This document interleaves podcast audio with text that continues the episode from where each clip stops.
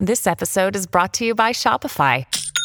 Forget the frustration of picking commerce platforms when you switch your business to Shopify, the global commerce platform that supercharges your selling wherever you sell. With Shopify, you'll harness the same intuitive features, trusted apps, and powerful analytics used by the world's leading brands. Sign up today for your $1 per month trial period at shopify.com slash tech, all lowercase. That's shopify.com slash tech. This is Cats at Night on the Red Apple Podcast Network. Before I introduce Andrew McCarthy, Andrew, I wanted to tell you uh, we were kicking around what we wanted to talk to you about. Uh, but I want to know, uh, since you're a columnist for the National Review, what's your latest column about? What are you? What's got you going right now? Well, we got an interesting report today that the FBI conducted a search of uh, President Biden's office at the Penn Biden Center in Yeah. mid-November. Uh, so that's what I'm looking into at the moment. Any anything interesting or juicy that you're uh, exploring? No, I don't think.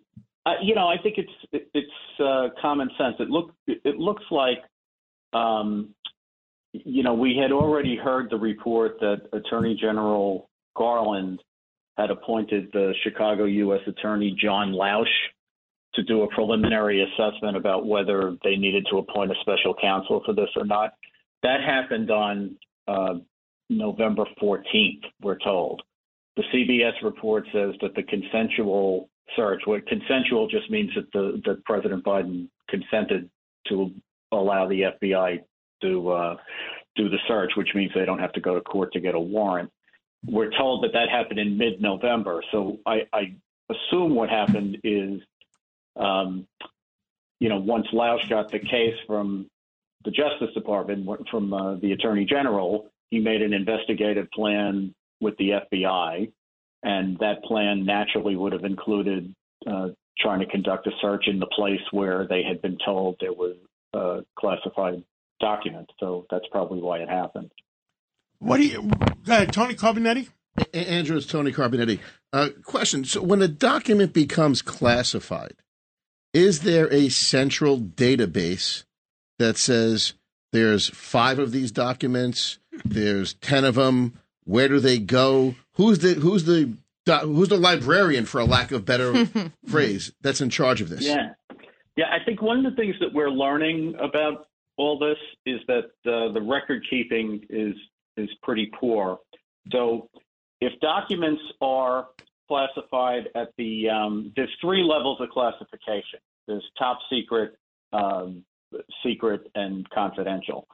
And the top secret stuff has different other categories uh, that limit its distribution. But when stuff is classified at the confidential level and the classified level uh, and the secret level rather which are the the two levels that have the most classified documents it looks like they do pretty much nothing to track the document Oh, they that- do make that's very effort- reassuring.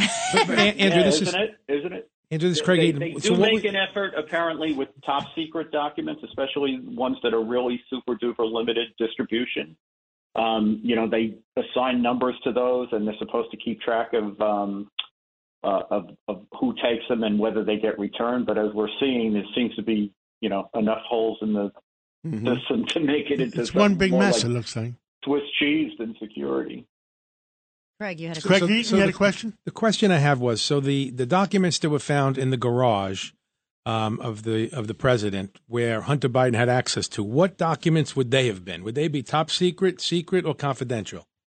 I, I have not. if there's been reporting on that, I haven't Yeah. seen it. So my, my recollection is the first batch CBS reported, and there was other follow-up reporting that said that that some of those documents, which they said were somewhere between like 10 and 12, and we don't know how voluminous the documents are, but some of those documents had top secret uh, SCR, which is sensitive compartmented um, SCI rather, sensitive compartmented uh, information, which is very limited use and applies to methods and sources of intelligence collection.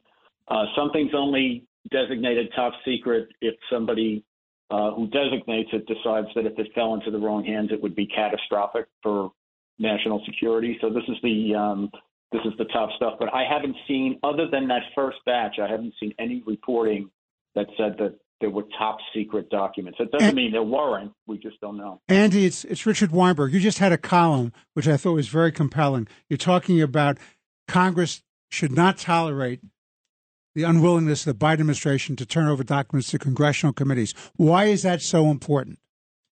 Well, I think, you know, often when these things come up, the first thing we race to is whether there's criminal liability.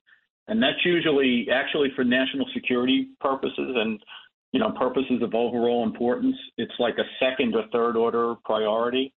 Um, the most important thing when you have a situation like this is that you get complete accountability for it uh, and that uh, any you know, shoring up of the system that has to be done that must be done by Congress is done by Congress. So, um, you know, the system the framers gave us, uh, you know, I think if you told James Madison, here's what we think we should do, um, we'll we'll uh, police executive misconduct by put by relying on prosecutors who work for the president.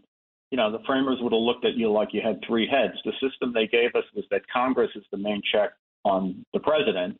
And, you know, while prosecution's not an unimportant um, priority, it's not the first priority. Well, so I think it'd be a mistake for Congress to, you know, to defer to uh, prosecutors. And certainly the January 6th committee didn't do that. Well, we're almost at the end of the show. Uh, any? Uh, we have ten seconds. Anything you want to tell the uh, American people? No Hang in there. It's going to get bumpy. Thank you, Andrew McCarthy, and thank you for being a loyal American. your seatbelt. It's Cats at Night on the Red Apple Podcast Network.